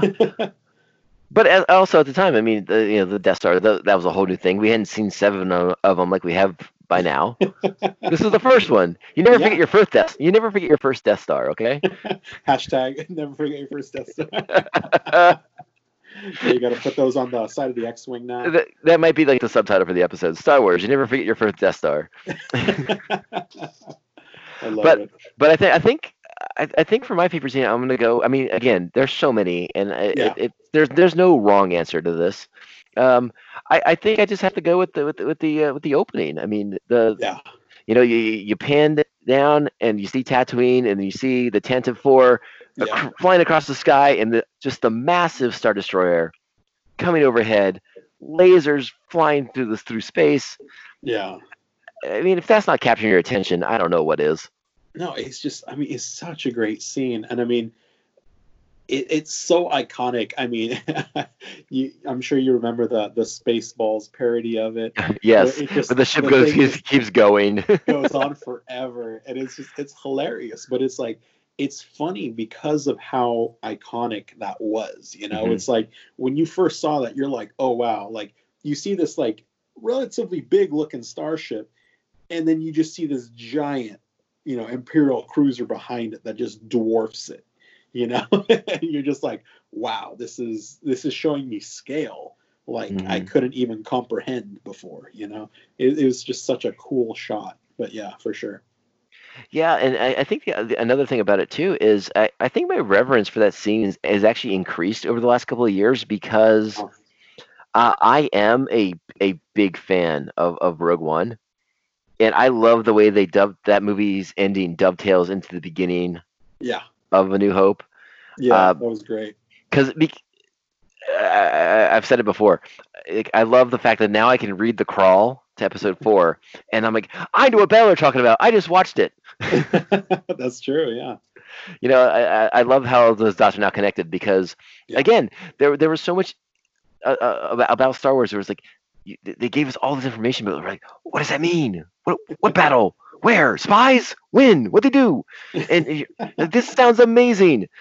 yeah and and, and uh, at the time Star Wars was, was insanely good about that about about just like oh we're just gonna say this thing like real casual like and and just you know it's just there and yeah you know it's just part of the story it's just a piece of little nugget of information but it doesn't mean anything until us fans made it mean something we're like we want to know what that means yeah yeah exactly I, I I I think that was one of the things about Star Wars that as, as a kid and it really got me excited about. It. I was like I was like, you know, coming up with with what that all meant. Like Clone Wars. Well, a clone is a copy of somebody. So what does that mean?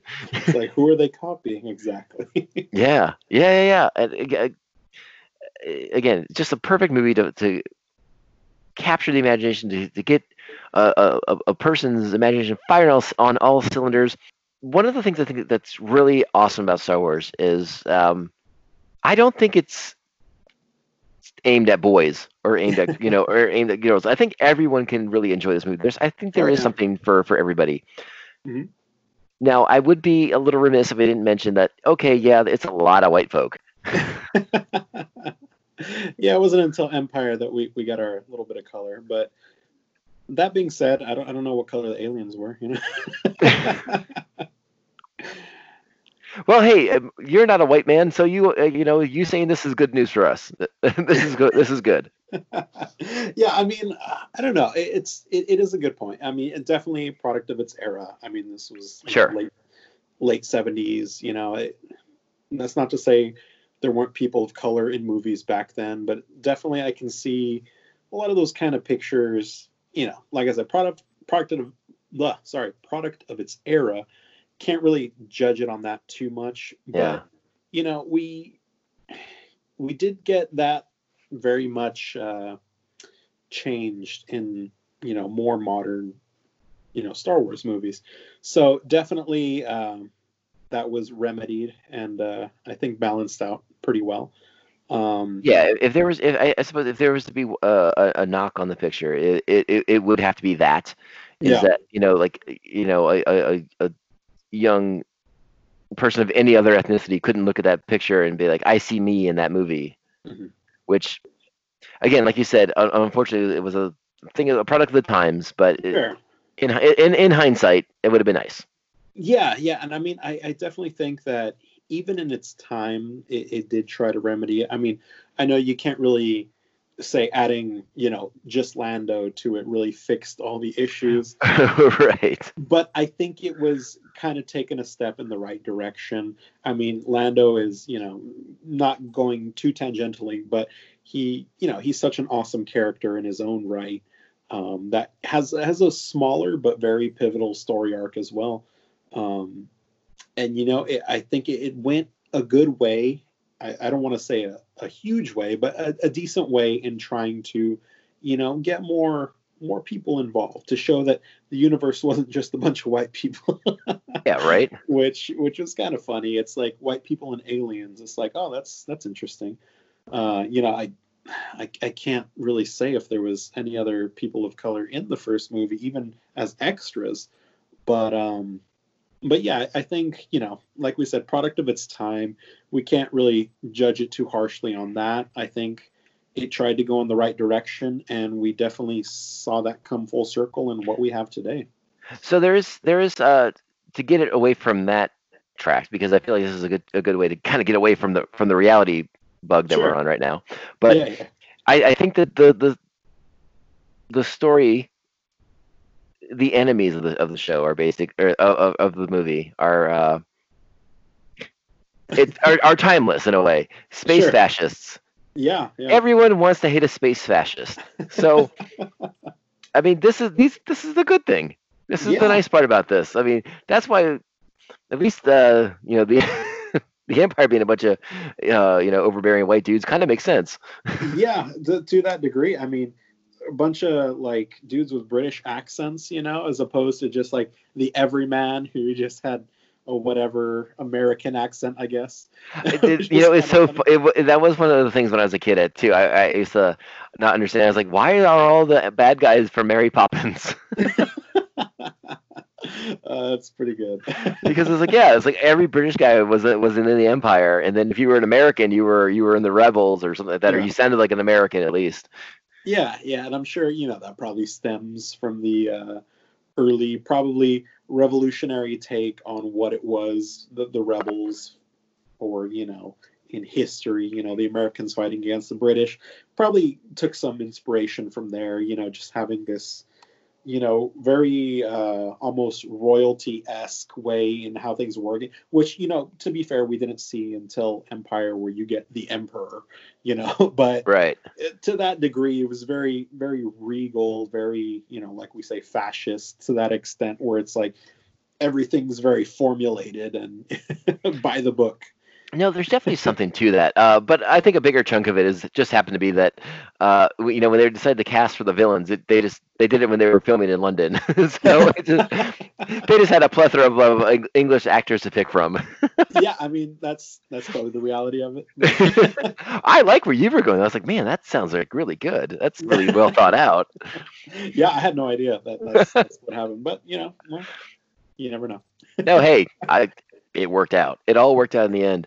and and obviously obviously it does you know, we haven't gone too deep into into Lucas's um you know uh, his inspirations but because i mean that's that's all well documented like his love of like the flash gordon serials uh, yeah. and, and obviously like like we talked about with, with the dogfight and, and the ships i mean he was big into world war ii yeah you know, so he he, he loved aer- aeronautics of the world war ii era so a lot of that comes through with the ships and everything like that. And and so it makes sense that like his bad guys would be Nazi esque in yeah, a lot of ways, you know. Definitely. Uh-huh.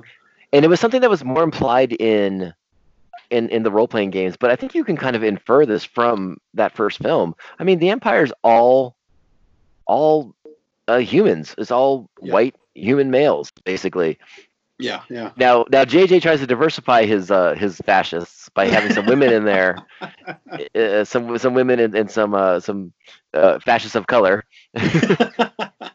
no, but I, I think it was. I mean, at least in the uh, in the EU, the, the, you know Imperials were very much described as like xenophobic. Exactly. You know? Yes, 100. percent That's that's why Thrawn was such an uh, uh, interesting character when he came about because he played into that. You know, like he like so much of the empire hated him but the emperor loved him because he was so good and so smart and so savvy yeah. but he was in uh, in uh, a, culture that well, I we shouldn't go into the. no, but yeah, yeah, that, that's I see where you're going there. we'll, we'll, do- we'll, we can do a Thrawn podcast later. for sure. But um, what what I was curious about. Yeah. Uh, let me ask you this: Are you familiar with with uh, the annotated Star Wars screenplay that was very very different than what we got? Uh, I'm not sure. I mean, I've definitely seen a lot of the pre-edit, like Star Wars, like intro and that kind of stuff, to where Okay. it was like the editors did a lot to actually change the pacing of like even the intro of the movie. This is uh, th- this is um an, a very early draft of the screenplay that Oh, I'm referring to, and it's The the Luke Com- Starkiller version, or the yeah the uh, Anakin Starkiller actually, oh, was it? Okay. and I believe it was General Luke Skywalker was like the Obi Wan character. If I something along along those lines, I, I may be a little mixed wow. up there, but it, like the Han Solo character is a giant green alien. And I don't think there's a Princess Leia. It's been a little while since I've read the annotated screenplay, but Okay. it's a completely different movie. It's way more insane, and I, I I'm like, oh my gosh! I mean, it- it's one of those things again to make you realize that so many things went right uh-huh. uh, w- with what they did. You know, Yeah. like the changes that he made. He's like, I can't do this. That's not going to work. I don't have the budget for that. And this, like, some of this worked out in his benefit. Yeah. Um, I bring it up because I don't know if it's still in publication or not, but there was an annotated screenplay book. But roughly 10 ish years ago, Dark Horse did a comic book adaptation of it. Oh wow, And if you can track that down, that makes for interesting reading that was fun. because it is crazy different. That's super interesting. I mean, I know there was there was a bunch of scenes that were filmed but didn't end up being used or were changed later because you know they just didn't have the money for what they wanted it to be. Like for example, the Jabba the Hutt scene that was Right, added in exactly. the special edition. You know? Yeah, they had the, they had like an a large Irishman Yeah. as, as Jabba, and, and Lucas was like, I, that's not what I wanted Jabba to look like, so I'm just gonna Yeah. get rid of this. Yeah. But actually, I'm glad you brought that up because I, I am a little curious. Again, you said your kind of first really immersive experience was the special edition. uh-huh. Uh, did you have any problems with that Jabba scene, or were you kind of cool with it? You know, I didn't I didn't realize there was anything weird about it up until after I was, you know, years later when I was actually looking into it where they were, you know, talking about how they edited the original scene with, you know, the human actor and how they kind of made everything work as the CG Jabba, like to the point where they had to like basically cut, you know, Han Solo walking over his tail to Yeah. make that scene work. Yeah, yeah. he did that full 360 around him, which was funny. But uh, but yeah, no, I you know I've never had any problems with the scenes. Like like I said, my only issue that like I think struck me weird was the the Han shot second scene where I was like something about this scene looks weird, but I couldn't really quite place it. You know. Where did you dig up that old fossil? Yeah, so so with with the Jabba scene, I remember um, I, I remember being very curious. Again, special edition came out. I was a teen at the time. I don't. Yeah, I was like 19, I think, when it came out, and I I had seen kind of like like the that that raw footage Yeah. of of, of the of the large Irish dude as as Jabba. So I, I kind of knew what that scene originally looked like from various documentaries or whatever. Yeah. Uh, so I was kind of curious to see what they did with it in the special edition, and I didn't think it was. I don't know. Of all the things in the special edition, I it, I don't hate it. Yeah. I mean, there, there are definitely worse things in, in the special edition than the Jabba scene. Though I know people, there are some people who bump up against it more than I did. So, Sure. I, I think. Oh, sorry. Go ahead. No, I was just gonna say. So for the special edition stuff, I mean, was was the major complaint just the uh, the Han shot first scene, or was was there other parts of it that just kind of struck you weird? I think that was, I mean, that was the biggest complaint. But I think, um, and I, I, guess as I've gotten older, I, I kind of understand the sort of taking of, of scenes that we that we knew so well from watching endless times on TV or on VHS, and then kind of computerizing them. Yeah. And so it's like, oh, it doesn't feel like the movie that I saw necessarily anymore. Like like when you go into Mos Eisley, Yeah. and you know you see like the giant Ronto creatures and and uh, you know all these extra buildings and spaceships to, to make it look like a busier spaceport. Like Sure. I totally understand why Lucas wanted to do that. I really do, and I uh, I I don't hate them because you know as it, I can critique the hell out of the original trilogy. I can critique the hell out of the prequel trilogy if I want to, but I I I I, I defend them more often than not because it's like that's his vision. Sure. So it's it's it's his story, and he can make it look how he wants. It's not my story, you know. fair. And you know, I I uh, I do have a copy of Star Wars, like the old '77 version without those effects, that I'll still watch because I prefer it over the other one. But I don't I don't I don't hate what he did to Mos Eisley. I don't hate um, the enhanced effects on on the on the trench run on you know that that Death Star battle. Honestly, it looks a lot better now in the special edition than it does. The, you know, you watch the original version, and it's still wonderful, and lovely because it was Yes. you know strung together uh, uh, miniatures and all these things uh, and, and these new effects Yeah. but it's kind of slow Mhm. especially compared to what they did with the special edition and and so Yeah. you know some people will, go, will call me a heathen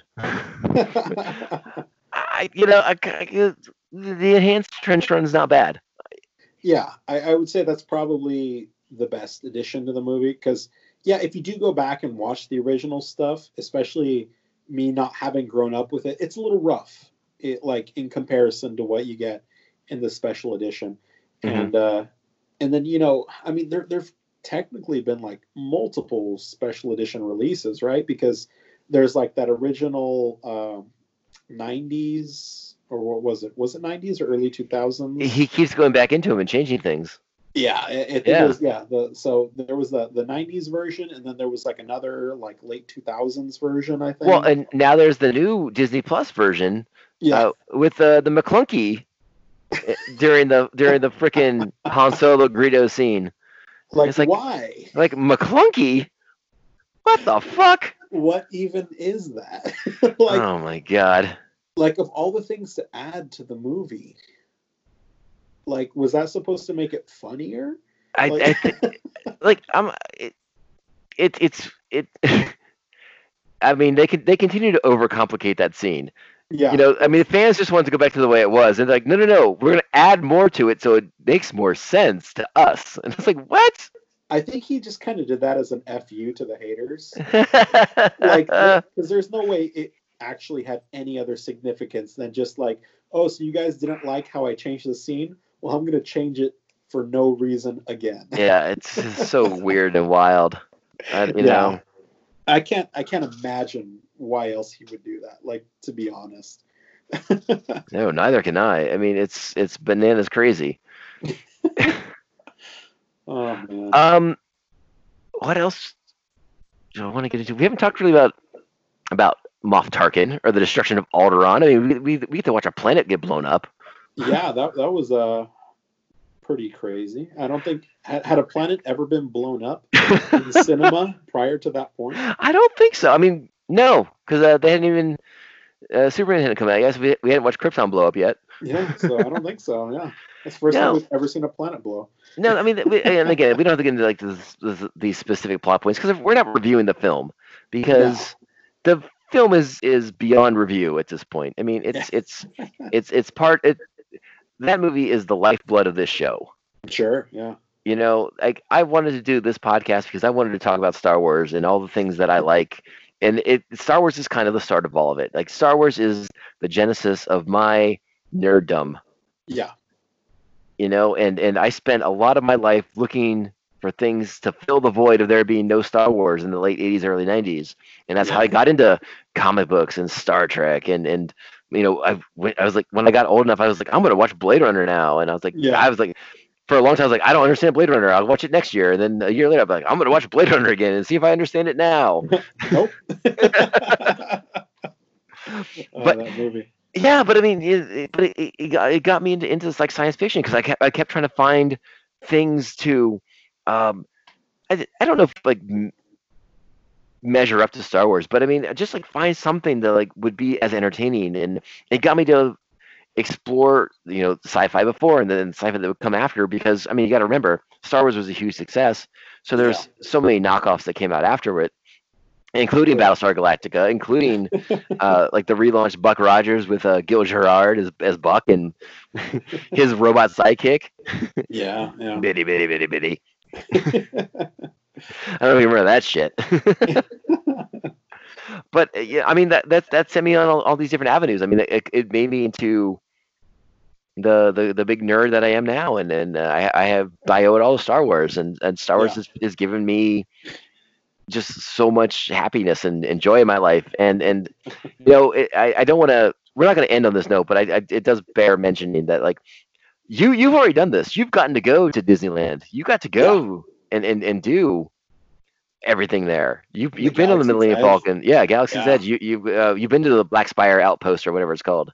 Yeah, yeah. It was it was really fun. Um, Yeah, and I was I was supposed to go next month. oh crap. Well, that shit's not happening. Oh, that sucks. Thanks, COVID. this damn virus. No, yeah, no, but you know, as soon as as soon as it comes back up, I would highly recommend it. Honestly, just that whole experience there, I was like, dude, I'm in Star Wars right now. Like I Yeah. felt like a little kid again. Like yeah, it was the craziest experience. Like I hadn't gone to Disneyland in quite a while. And you know, this this coming from I used to live up in LA, so I would go there probably like once or twice a year, like while I was up at school up there. And just like this was such a different experience just going up there and being a part of that. You know, you get to see like Kylo Ren walking around and you see Chewie walking around and you know, just everything looks like it does from the movie. You know, I got my lightsaber up on hanging behind me right now. you know, it's just it's such a cool thing. But you know, just just that this one movie spawned this whole universe that now you can physically be there. You know, is is such a cool concept to me.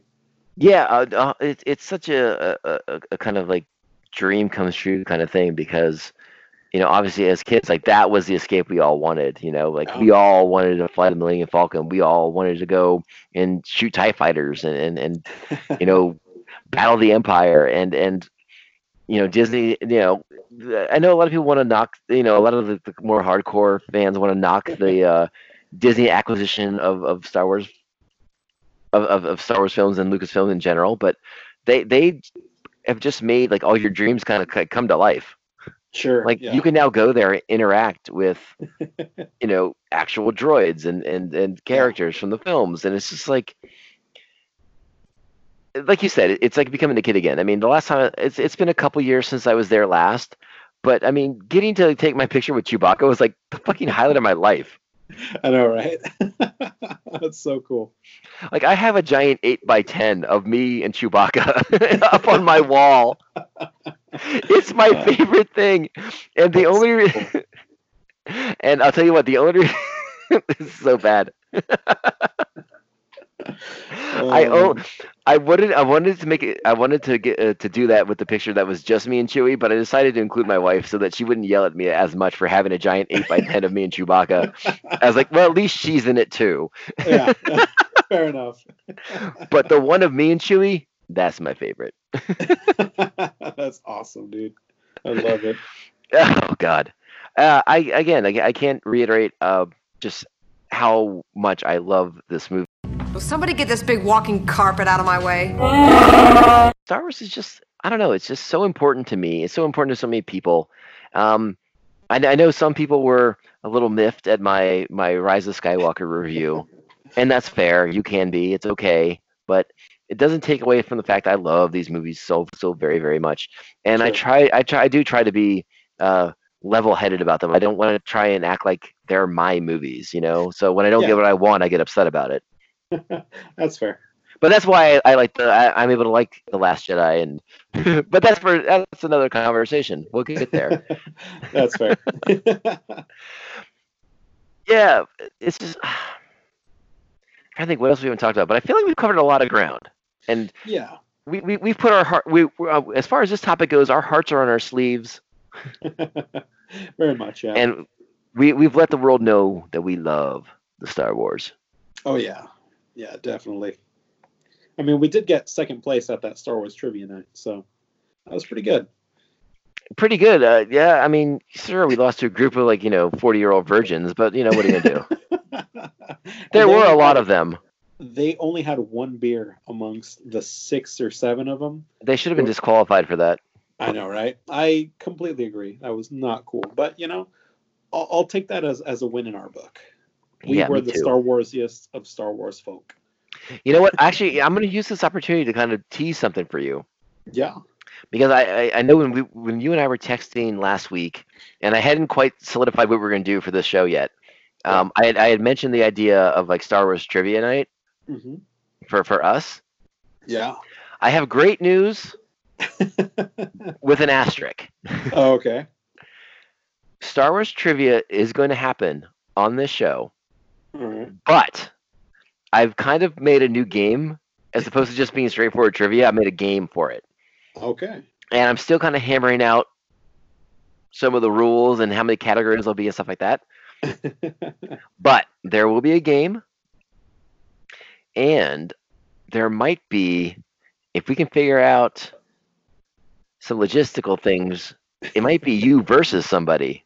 oh. Well, Yeah. we might have to get this Zoom thing up and running. For Yeah, well- Yeah, we'll uh, we'll see if we can can't get that figured out. I got, I, like I said, I have, I think I have the basics of the game. I just got to kind of work out like categories and and like what the questions be and like and how I'm going to limit it.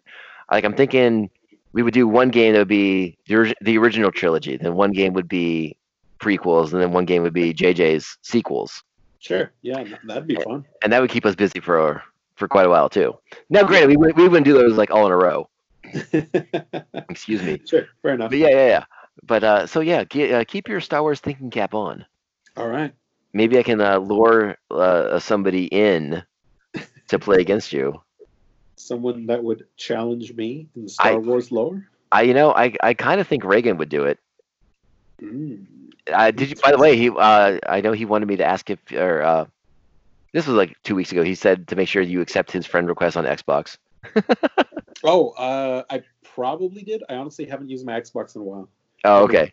Yeah, Uh, that, that's that's at other house right now. So I wanted to check the social medias real quick. yeah, because I, I put out there that we were doing this Star Wars episode, and I wanted to see if anyone wanted to uh, share their their their Star Wars memories, seeing it for the first time. yeah. Um, and I think we got, well, well, well, Mr. Mike, a pint of happiness himself, commented, and he says, "quote Got to see it. Picked up the Sandcrawler set on the way home! Exclamation point! End quote." Mike, that's wonderful. I love it, but could I get a few more details? like, did it come with Jawas I actually believe the Sandcrawler set did come with two Jawas. Two? I think it came with two. Might have been one. But I'm like he says got to see it, but like like what? Like opening day or or Yeah. you know opening year? Like what are we talking about here? I mean, if he saw it like opening day and then got the Sandcrawler like immediately after, he would have been like the happiest kid in the world. And that's what makes me think that he he saw it like much later than like Okay. you know maybe when it first came out. Like maybe he didn't see it in May, maybe he saw it in like summer break, like July or August or something like that, because the toys Ah. aren't out yet. Yeah, yeah. I was about to say that'd be really quick for them to be out. Yeah, but I'm trying to. I can't remember how old Mike is. Uh, I know he's a couple a year or two older than me at least. So, but so like, I'm, I'm curious. Did he see it in '77 or did you see it like in in a, like a re-release in '78 or you know something along those lines? I don't know. yeah, that's a good question, Mike. We need answers. We need more deets. And Let me- also, let- the Sandcrawler is awesome. It's so ridiculously unpractical, but that's what makes it amazing. You know, again, you, we talked a lot about the starships, but I mean, yeah, the Sandcrawler. I mean, what a what a insane design for a, for a vehicle. An inverse trapezoid? Are you kidding me? Yeah, and uh, I mean, it's just just such a strange vehicle to see, like coming over dunes in a, in a Yeah. desert environment. Oh, it's great. I love it. No, a hundred good- percent. Good. And I. I, I got to, uh, uh, one of the highlights of the Mandalorian was seeing another Sandcrawler yes. and and and, and uh, a a Mandalorian warrior uh, cr- ascending the side of one and throwing Jawas off as he goes. Yeah, essentially getting beat by a bunch of Jawas. He did, but it, he took a lot out with him. oh yeah, no, it wasn't without casualties on their side, but uh, he did lose to a bunch of Jawas.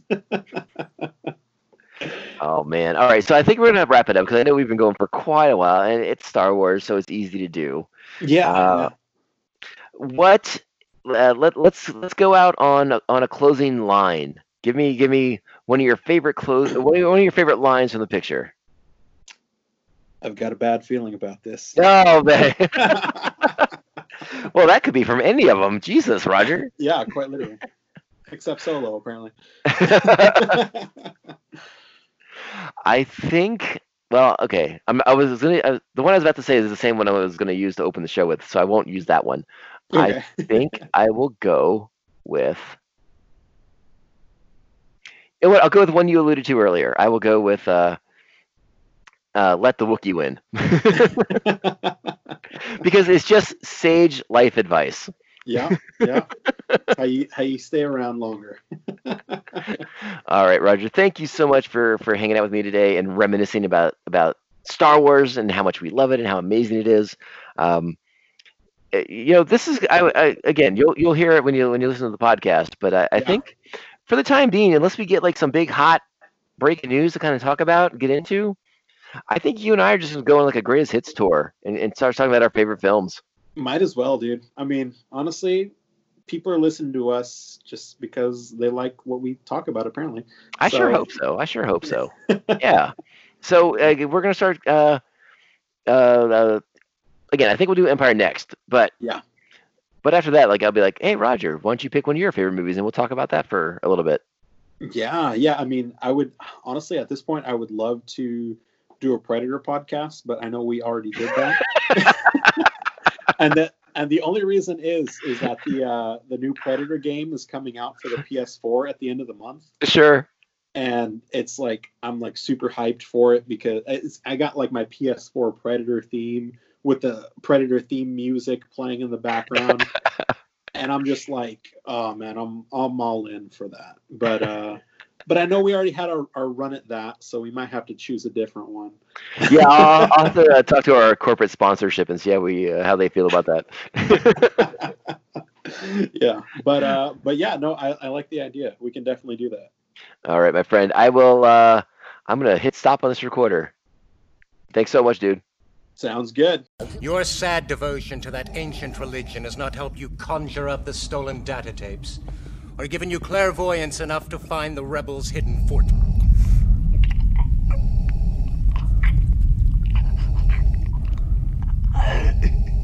I find your lack of faith disturbing. Enough of this. Vader, release him. As you wish. Hey, so there you have it. That's the conversation that Roger and I had about one of our favorite movies of all time. Possibly my favorite movie of all time. That would be Star Wars, the original, the 1977 classic from writer director George Lucas, starring Harrison Ford, Mark Hamill, Carrie Fisher, you know, and a whole cast of others, Anthony Daniels, and he had Kenny Baker, I mean, Peter Mayhew, James Earl Jones as the voice of Vader, David Prowse as Vader. We could go on and on and on. It was funny listening back to our conversation because there are so many um, facets of, of, the, of the story of the characters that you know we didn't get to dive into, and it's just because I mean we could this could have been like a part one of, of, of Roger and I just kind of gushing about Star Wars and like all the different parts about it that we love so very very much. Um, but I think one of my favorite parts that that we did have was sort of like because of our age difference, we were able to kind of talk about the original version that I grew up with on VHS and on TV compared to hi- uh, his kind of indoctrination. Well, indoctrination is a strong word, but it, it kind of him falling in love with the special edition because that was the version he got to see in theaters first. Uh, so I thought that was very interesting, you know, with very different perspectives. And because, you know, for a, a lot of generations going forward, the special edition is, it's not even the special edition anymore. It's just Star Wars now. It's, it's taken the place of what I grew up with. So it's, uh, it's, uh, that's, you know, Star Wars fandom's gotten a little, little, uh, different. You know, uh, I think you guys know me, uh, that I am not a militant Star Wars fan. So I'm not one of those ones who, uh, will attack an actor on Twitter and, and tell them that to go die and never be in a Star Wars movie because you've you know raped my childhood or any of that nonsense. That's not how we do things on this show, and that's just generally how you shouldn't behave in in, in society in general. So, uh, I, again, I had a fun time with this conversation, uh, but again, there were so many things that uh, we I, I would have loved to talk more about you know specific scenes even go to the trash compactor scene and, and getting into uh, you know the we didn't talk m- much about the Millennium Falcon itself and how cool that ship is and and the wonderful scenes that take place on there you know Luke's initial training with the Force and and uh, you know some of the more like the bonding with him and Obi Wan and then you know you see Han's uh, cynical take on the Force and all these things and uh, again so many wonderful things to take part of to, to enjoy, to, to talk about and dissect. Uh, we didn't talk much about Moff Tarkin either. Uh, the, the, you know Moff Tarkin's pretty pretty wonderful character to as a bad guy. Um, you know the wonderful Peter Cushing. Uh, it, it, there there's you know it, this may be something we revisit down the road. I mean, just because there is so much to talk about with Star Wars, and and I it's just an easy conversation to have because uh, it's one I've been having since I was a little kid, and uh, hopefully now I have slightly better vocabulary though probably not by too much. And I probably still use roughly the same amount of filler words when I when I when I'm when my brain's going faster than my mouth can handle. Anyways, I want to thank you guys for listening. This has been a long one for us. This, uh, this has been the longest episode in quite some time. So uh, I hope you guys have have, have enjoyed. Uh, hopefully you have feelings, and, and maybe if you want to share your awesome Star Wars moments, like like the first time you saw it, or, or something that really resonates with you even to this day, hit us up on social media. Hit us up on email. On social media, we are at Tomcast Popcast on Twitter, on Instagram. You can email the show, tomcastpopcast at gmail.com. Share those fun stories. You can hit, hit up Roger too. Uh, hit him up and be like, hey, young man, the special edition ain't bunk. or, some, or some such thing that people say nowadays. He's over at Jedi Raj on Twitter and on, excuse me, he's over at, ugh, he is Jedi Raj on Twitter and on Instagram. And uh, we'd, we would all love to hear from you. So so share your your awesome Star Wars moments, your Star Wars memories. Uh, if there's any wonderful ladies out there, tell us uh, tell us how important it was to see a character like Princess Leia up there on the screen, kicking ass and taking names and and saving the boys and, and launching them down the, the, the garbage chute. Um, so many so many things. This, the Star Wars I do believe is for all people everywhere. Yes, it's very white, but I I think if you can look past that, you can find a lot of things that you like and, and, and traits in the characters that you can uh, respect and, and, and find in yourself. Maybe that's the limited perspective of a, of a middle aged white man, but I'm, I'm trying to I'm trying to find the positive for everybody. Okay. Anyways, this has been a lot of fun. Uh, I'm gonna stop rambling now, so I'm gonna stop talking. We're gonna wrap it up. You got the social medias. You guys, if you enjoyed the show, like it, share it, tell your friends about us, let, let them know what we're doing uh, five star reviews, like and subscribe to the podcast, all that good stuff. That means that means the world to me. It, it really, really does. And if you're inclined, if you feel like you're you're up for it, uh, head on over to patreon.com forward slash Tomcast Popcast, where you can join Pophead Nation and hang out with the likes of the Aspen Hill Chody and the Batman at Bay Park, Mr. Jeff Nail. They're all hanging out in a hive of scum and villainy right now with each other, but six feet apart because we, we can even as as you know scum and villainous characters that that they are, they respect social distancing. All right. So for the for Roger, I am Tom. Thank you so much for listening to the podcast, and we'll be back with another episode very very soon. You guys stay safe, stay smart, stay six feet away from each other. Ciao, babes. have you not?